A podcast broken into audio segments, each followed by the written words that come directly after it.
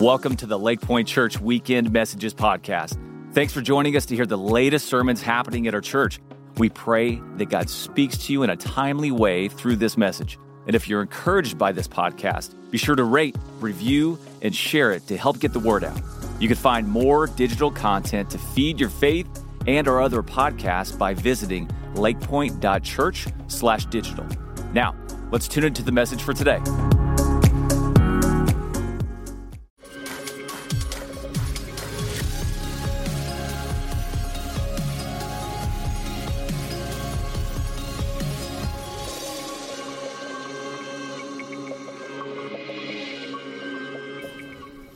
I'm really excited about what we're going to be talking about today.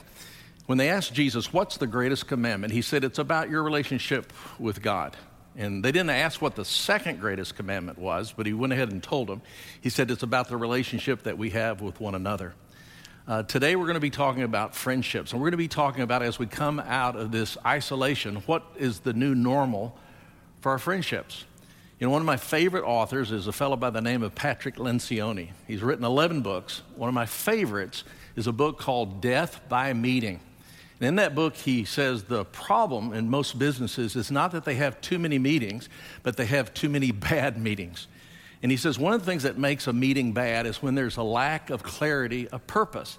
If the person who's called the meeting doesn't know the purpose of it, certainly the people who attend it are not going to know the purpose of that meeting. And when there's a lack of clarity about the purpose, you really don't make very much progress in a meeting like that.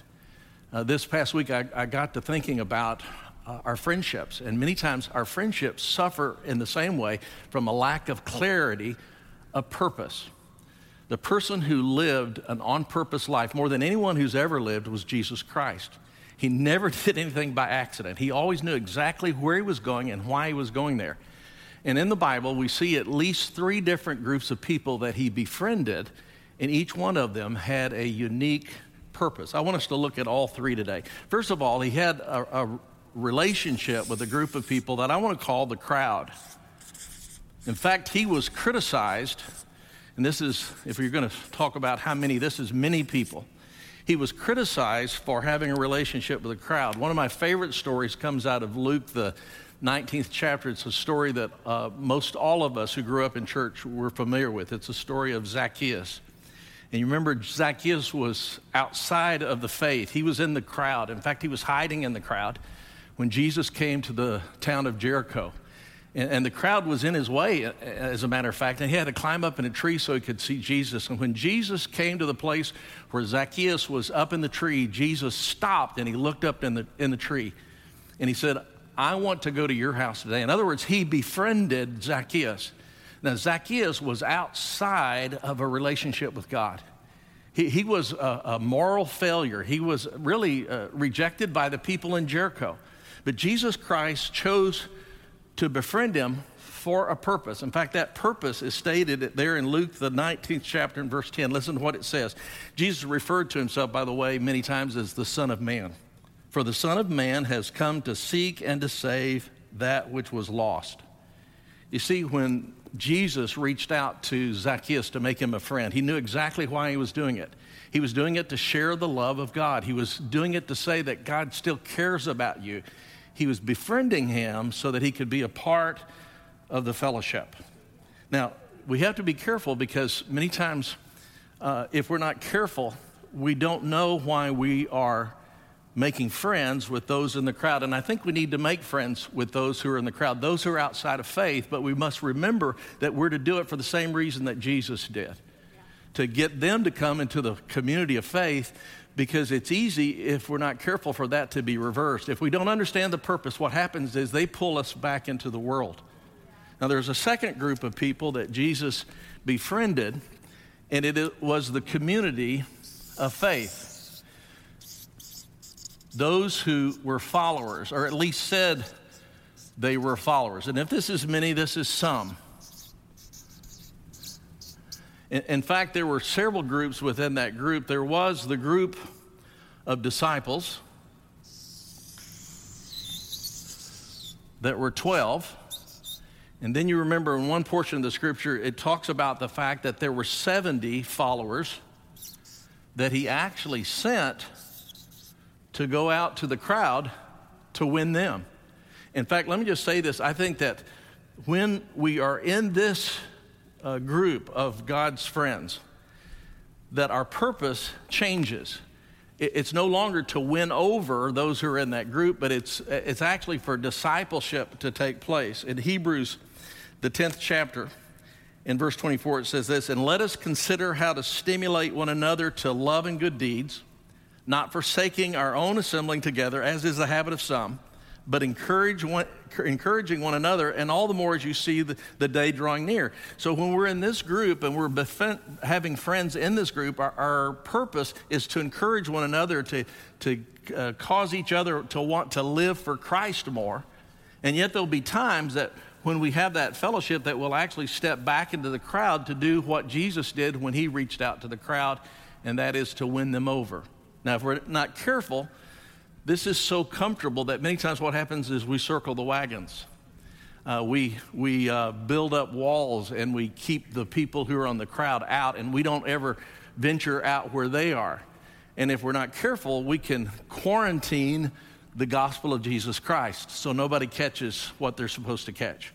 And so we need to understand that we're to make friends in both of those groups, but they're totally different purposes. In Acts, the second chapter, it talks about this community of, of, of faith or community of fellowship. And it says, So those who had received his word were baptized, and that day there were added about 3,000 souls. And they were continually devoting themselves to the apostles' teaching and to fellowship and to the breaking of bread and prayer. And, and so there's to be a discipleship that goes on here and there's to be evangelism that goes on here. In fact, if you think about it, this is really the purpose of our church, isn't it? It's about being friends with both of these groups. This is about sharing Christ, and this is about building up the believer. And we need to understand the difference. I love Matthew 4:19. In Matthew 4:19, Jesus said, "Follow me, and I will make you fishers of men."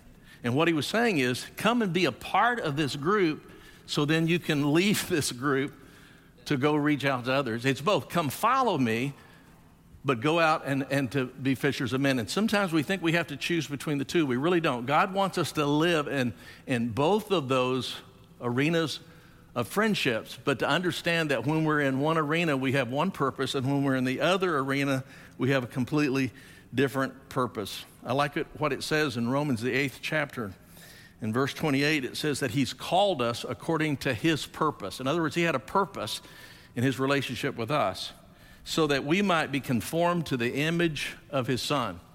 And in the same way, we're to be purposeful in all of our relationships. Now, there's a, there's a third, though, group of friends.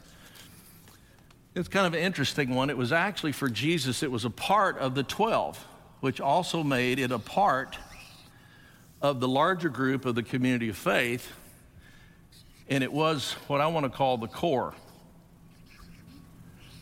or the few. And we all know who those were because we've read about them. It was Peter, James, and John. You remember that when Jesus went up to the Mount of Transfiguration where he saw Elijah and where Moses appeared. Elijah appeared representing the prophets, and Moses appeared representing the law. And that was a supernatural event. And Jesus and, and Moses and Elijah was standing there, and the, those three gentlemen got to experience that. All the disciples didn't get to experience it, it was just Peter, James, and John. More importantly, when Jesus Christ, the night before his crucifixion, went to the Garden of Gethsemane, he went with all of his disciples, except for Judas, who had already gone to betray him.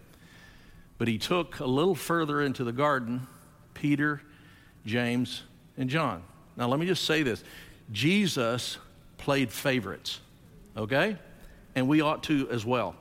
There ought to be a time when we're with the crowd, but that's not our close friends. Those are not the people that we're looking to for support, looking to for encouragement, looking to shape our lives. We're to find that here. But even more so, we're to find a few who are committed. If, if these are the curious, these are the convinced, these are the ones that are committed. And they're not only committed to the Lord, but they're committed to us. Now, Jesus was fully God, but he was also fully man. I want you to think about that in the garden. The reason that he took those three guys a little further in the garden is he wanted their support. He wanted his close friends' encouragement. That's why he was so disappointed when he came and he found them asleep and he said, Could you not watch with me one hour? And we need all three of those kinds of groups and friendships in our life. And we need to understand that the purpose of this is to reach others, not to be influenced by them, not to depend upon them for our self worth or our acceptance or our popularity. We're to be with this group so that we can encourage one another. But we need to have some folks that we know are committed not only to the cause of Christ, but committed to us being the very best that we can be in Christ Jesus. I love the relationship that Jesus had with these three individuals. My question for you today is do you have a relationship with followers, other followers of Christ? People who are committed not only to the cause of Christ, but committed to you being all that God has called you to be. Now, we've been in a season, a very unique season as a nation and as individuals. Uh, we've been sheltering in place, and some of you, while we've been sheltering in place, you've missed the crowd. You really have. You, you missed being with a big group, and, and maybe you missed them for the right reasons, maybe you missed them for the wrong reasons, but you missed the crowd. There are a lot of us today that are looking forward to July 12th when we're going to meet face to face together as a Lakepointe church because you have missed the community. And yes, we've connected on Zoom and we've connected by uh, singing praises together in our separate places. But man, to be back together again, the scripture says in Hebrews that we're not to forsake the assembling of ourselves together. But let's be honest today. Some of you have not missed the core because you didn't have a core before shelter in place. There's no absence there, there's no yearning that's there because you never had that in the first place. Uh, you, you'd never let someone get close enough to serve you in that way. There's this great scripture that's found in the Old Testament that I think speaks to this, and it's found in Ecclesiastes, the fourth chapter, verse 9. Listen to what it says there. Says, Two are better than one because they have a good return for their labor. For if either of them falls, the one will lift up his companion, but woe, woe, to the one who falls when there's not another one to lift him up.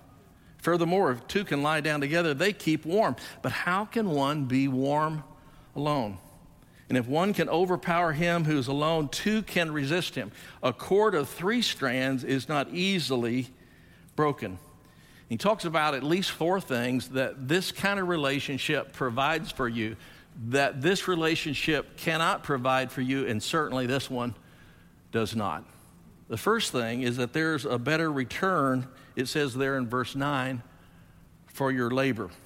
I love the illustration that we find in 1 Corinthians, the 12th chapter, where it talks about the human body and how every part of the human body is unique and important and how they work together. But one of the lessons that we learn from that is no one body part, no one body part is as effective as the whole body working together. And, and part of what it's saying is that when you have a few close, committed Christian friends and you're on mission together, you can do some damage for the kingdom of God.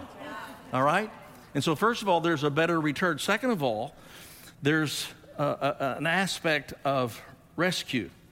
Again, look back in verse 10. Verse 10, it says, For if either of them falls, the one will lift up his companion. But woe to the one who falls when there's not another one to lift him up. Have you seen that commercial on TV where the, the elderly person falls down and they said, Help me, I've fallen and I can't get up? And it's advertising this uh, alert that this little gadget that you wear. In fact, mine is right here.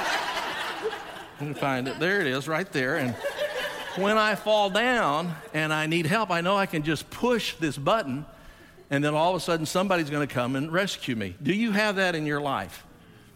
When you fall physically, when you fall spiritually, when you fall morally.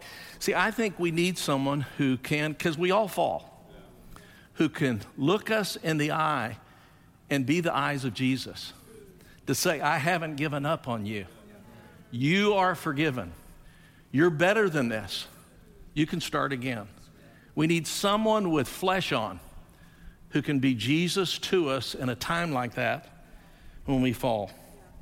Bible says in Proverbs 27 17, it says, As iron sharpens iron, so one man sharpens another. We make each other better by having a better return for our labor, by rescuing one another. And then look at verse 11. Verse 11 talks about encouragement.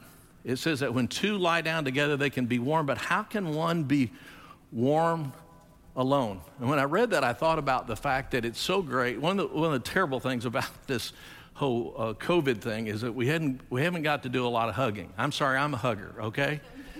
And uh, I just thought about that when I read that passage is that it just is not the same when you hug yourself, is it? You need somebody else who's close to you that you trust who can just give you a good old hug.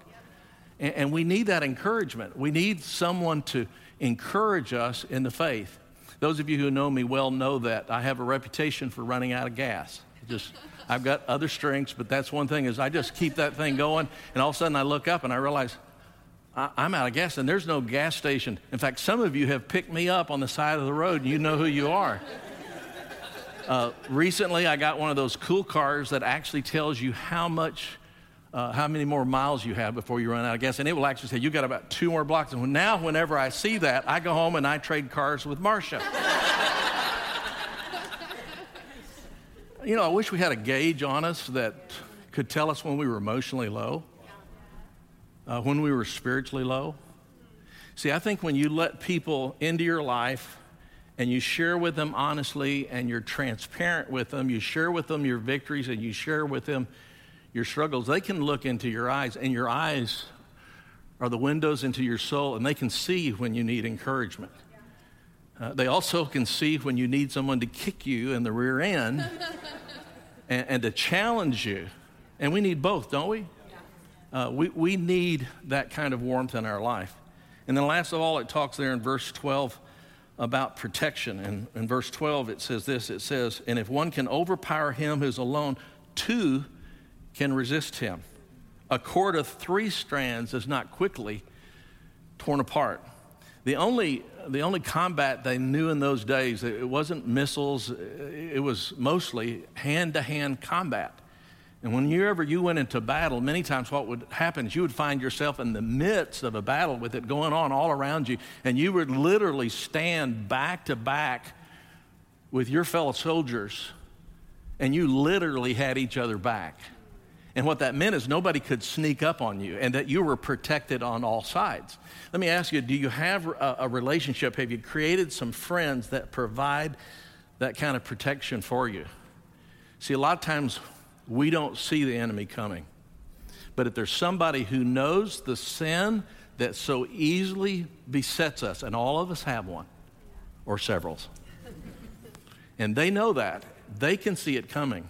They can see our, our tendency to, for our, our fervor for the Lord to cool down. They can see us kind of pulling back from some of our holy habits, and they can say, Whoa, wait a minute, what's going on there?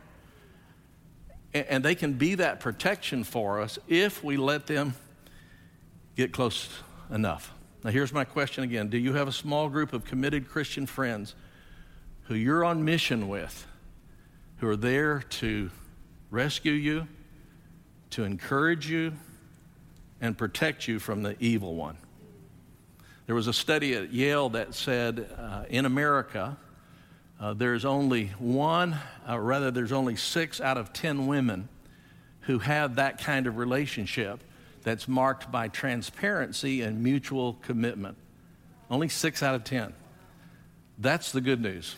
The bad news is there's only one out of 10 men in America that have a relationship that's marked by transparency and mutual commitment to one another. And so it's not something that's natural to be in a relationship like that, but it is something that is on purpose and it's a part of God's plan for us.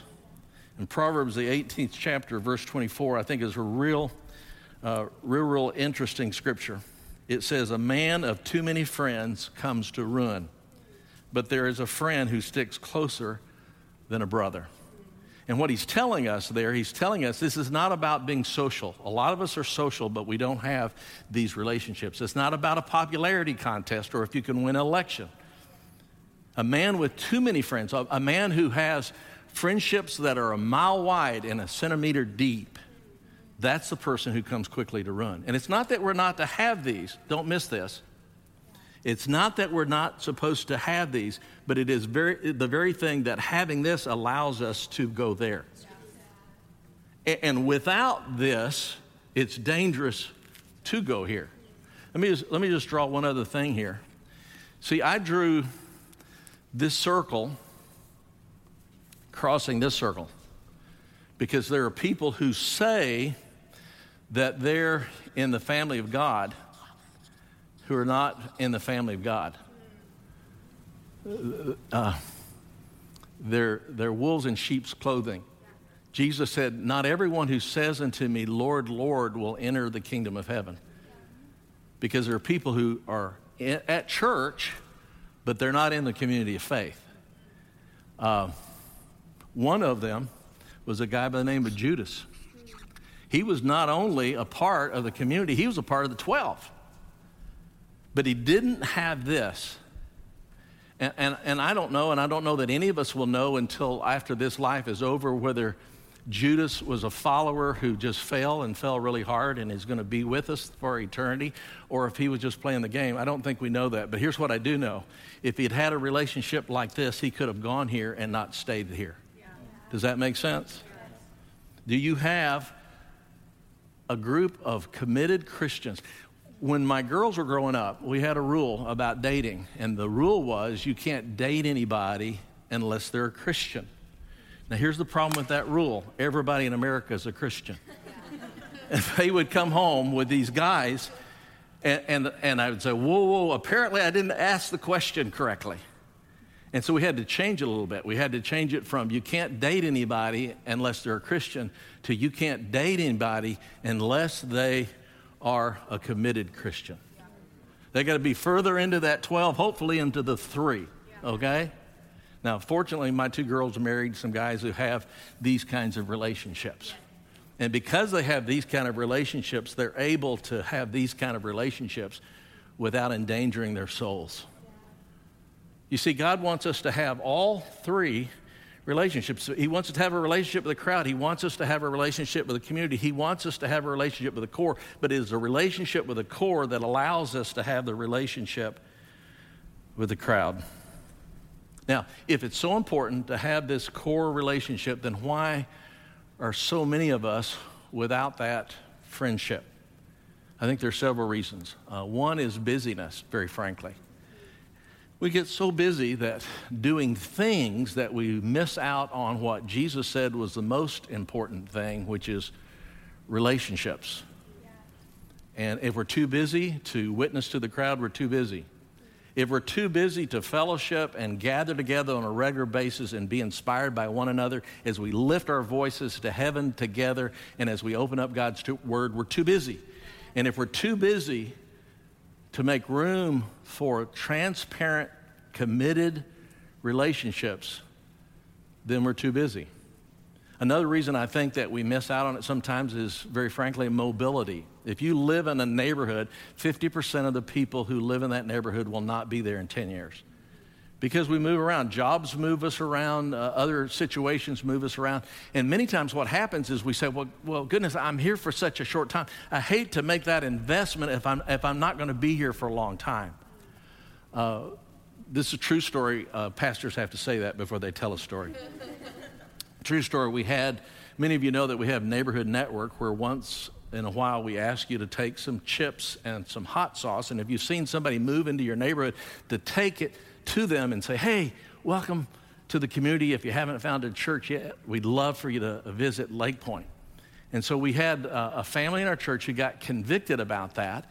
And so they, they went and they, they, they got a bag of chips because the day before they had seen a, a moving truck across the street from them, and, and people were, were uh, moving the furniture around and all. And so they, they were so proud of themselves. So they, they came and they took the bag of chips and they knocked on the door and said, Hey, I just wanted to welcome you to the neighborhood.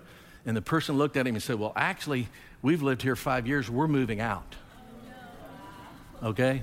Sometimes what happens is we get too busy for the kind of relationships that God has called us to. And many times, because the way people move in and out, we say, you know, what's, what's the reason for doing that? Another reason I think is because uh, many times what happens is we're afraid. And one of the things that we're afraid of is we're afraid in this kind of relationship that we'll be exposed for who we really are. You see, most of us are more comfortable over here, especially on this side of it, because we can project to other people what we want them to know about us. And we're afraid if they really knew us, if they really knew the, the failings that we have and the weaknesses that we have, they wouldn't love us. But here's the truth is, if they don't know all that, they're not really loving you anyway. They're loving the image that you have projected. You can't really, this is the truth, you can't really be loved until you're truly known. Now, sometimes what keeps us from those relationships is pride. Uh, again, I think it's interesting that, that this is a harder thing for men to have these kinds of transparent and committed relationships than women. There's just something, there's something about the male ego, about the macho uh, ego that says, I don't need anybody else's help. Well, yes, you do. Yes, you do. Yes, I do. And, and, if, and, and part of the thing that keeps us from having a relationship with Christ is pride. And it will also keep us from having those relationships that will serve us well. In Genesis, the second chapter, the Bible tells us that God created everything that is, that He created the night and He created the day, and He said, It is good. He created the vegetation and He created the beast, and He said, It is good. He created uh, the sea and He created the land and he said it, it is good. He created the sun, the moon, and the stars, and he said, It is good, it is good, it is good. But in Genesis, the second chapter, verse 18, for the very first time, the creator, the perfect creator of the universe, creates something and he stops and he says, It's not good. He creates man and he doesn't declare that man is not good, but then he declares it's not good that man should be alone. Friends, one of the reasons that has felt so awkward during this time of sheltered in place is because God never intended it to be this way. He says it's not good that man should be alone. I ask you one last time do you have on purpose friendships with a few committed Christian friends? who you're on mission with, who are there to rescue you, to encourage you, and protect you. So, what's the take home today? Take home for some of us is for us to re engage the crowd for the right reason. There's some of us who've moved over here. We may even have the core going on but we've isolated ourselves and we're, we're, no longer on mission. He said, Come follow me and I'll make you fishers of men. Some of us need to recommit ourselves to make friends here. Make sure you're anchored here so you can, but to do that. For some today, it's to stop looking to the crowd to meet the needs that only the core can meet. And, and, and to realize that maybe the reason you're struggling with some of the temptations that you're struggling with is because your relationships do not have clarity or purpose. For some of us today, it's to move inside of this circle. See, the natural progression is to be sitting in the auditorium and to kind of know people, but not really know people. Kind of come in late and leave early. You don't have to deal with any people. but to move into a life group you know that the, the disciples, that was Jesus' life group. All right?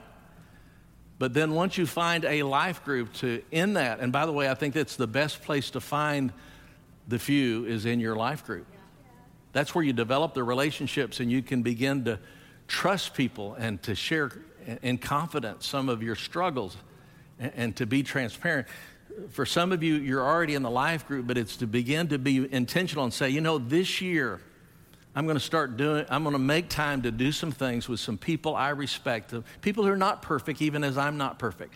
But I can see that God is doing something in their life that I want to em- emulate in my own life and to begin to make room for that.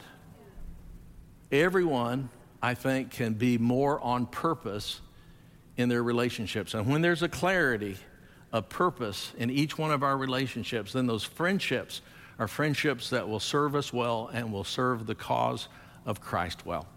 Let's thank Him for that. Dear Heavenly Father, thank you today for your calling us your friend, for being on purpose, coming to this earth and living among us, and laying your life down for us so that we didn't have to be isolated because of our sin. Thank you, dear Father, that you called us to that same purpose. Thank you, dear Father, that we can be in the world, but not of the world. Thank you, dear Father, for the sweet fellowship of the church that encourages us. And thank you, dear Father, for those relationships that challenge us and grow us. Thank you for your plan.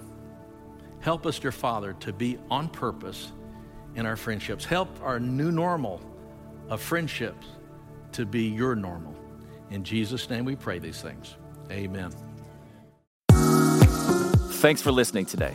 For more biblical teaching and worship, join us for our church online live weekend services on Saturdays at 5 p.m. and Sundays at 9:30 and 11 a.m. Central Standard Time. For more information about all the digital ministries of Lakepointe, visit lakepointe.church/digital.